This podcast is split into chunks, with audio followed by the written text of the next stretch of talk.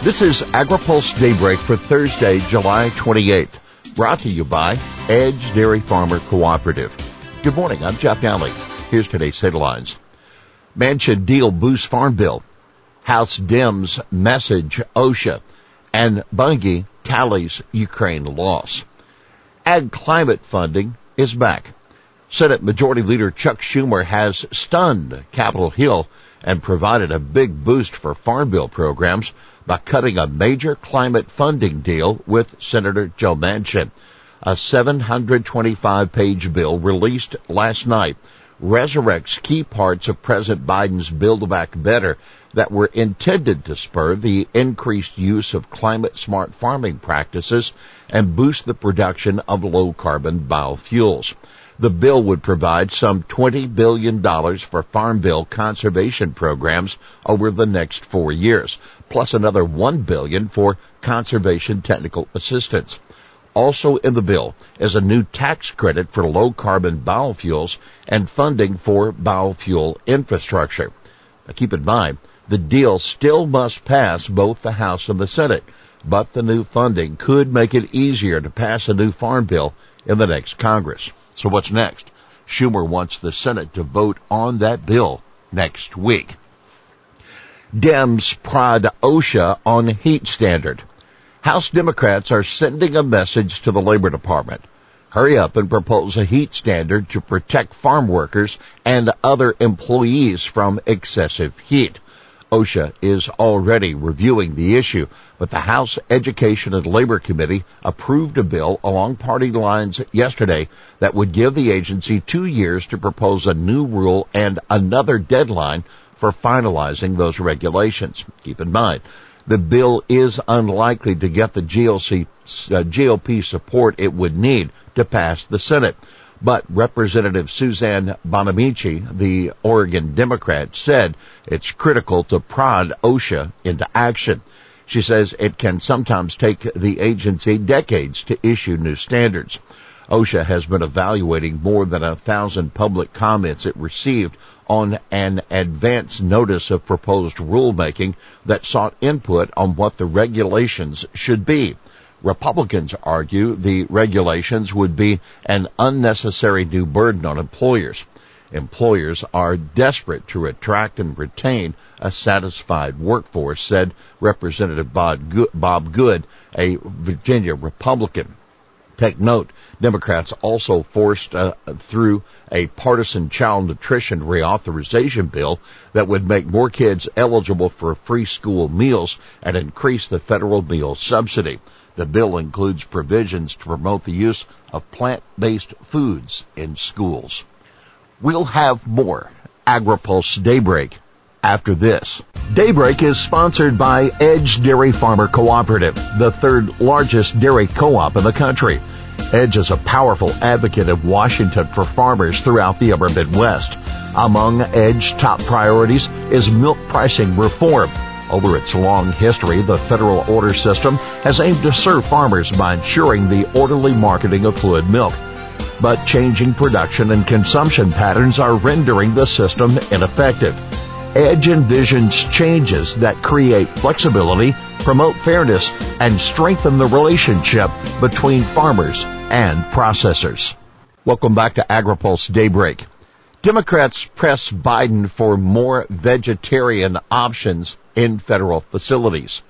32 House Democrats want President Biden to encourage all federal cafeterias to offer a vegetarian meal option to customers. The lawmakers, led by Jamie Raskin, a Maryland Democrat, say in a letter to the president that vegetarian entrees aren't readily provided by federal facilities, even though current food service guidelines for federal facilities recommend them. The letter was sent in advance of the White House conference on hunger, nutrition, and health planned for September. Bunge loses $59 million due to the war in Ukraine. Agribusiness giant Bunge says its earnings have been trimmed by $59 million as a result of the war in Ukraine.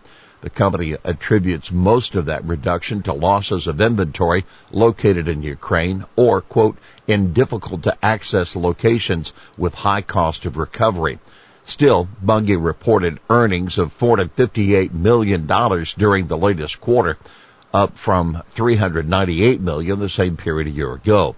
Bunge executives call the current commodity price environment, quote, volatile. I thought the team did a fantastic job in one of the more volatile quarters we've seen with the producer not selling any crops as well as the consumer who stopped buying trying to see where the market would sort itself out, said Bunge CEO Greg Heckman. Grasslands bill emphasizes regenerative grazing. Three Democratic senators have introduced legislation that would authorize a grant program of more than a billion dollars over five years to conserve grasslands. The bill, dropped by Senators Ron Wyden of Oregon, Amy Klobuchar of Minnesota, and Michael Bennet of Colorado, would require establishment of a federal strategy to protect, restore, and manage grasslands ecosystems. Fish and Wildlife Service would set up the grant program within two years of enactment of the legislation after consulting with USDA and other agencies.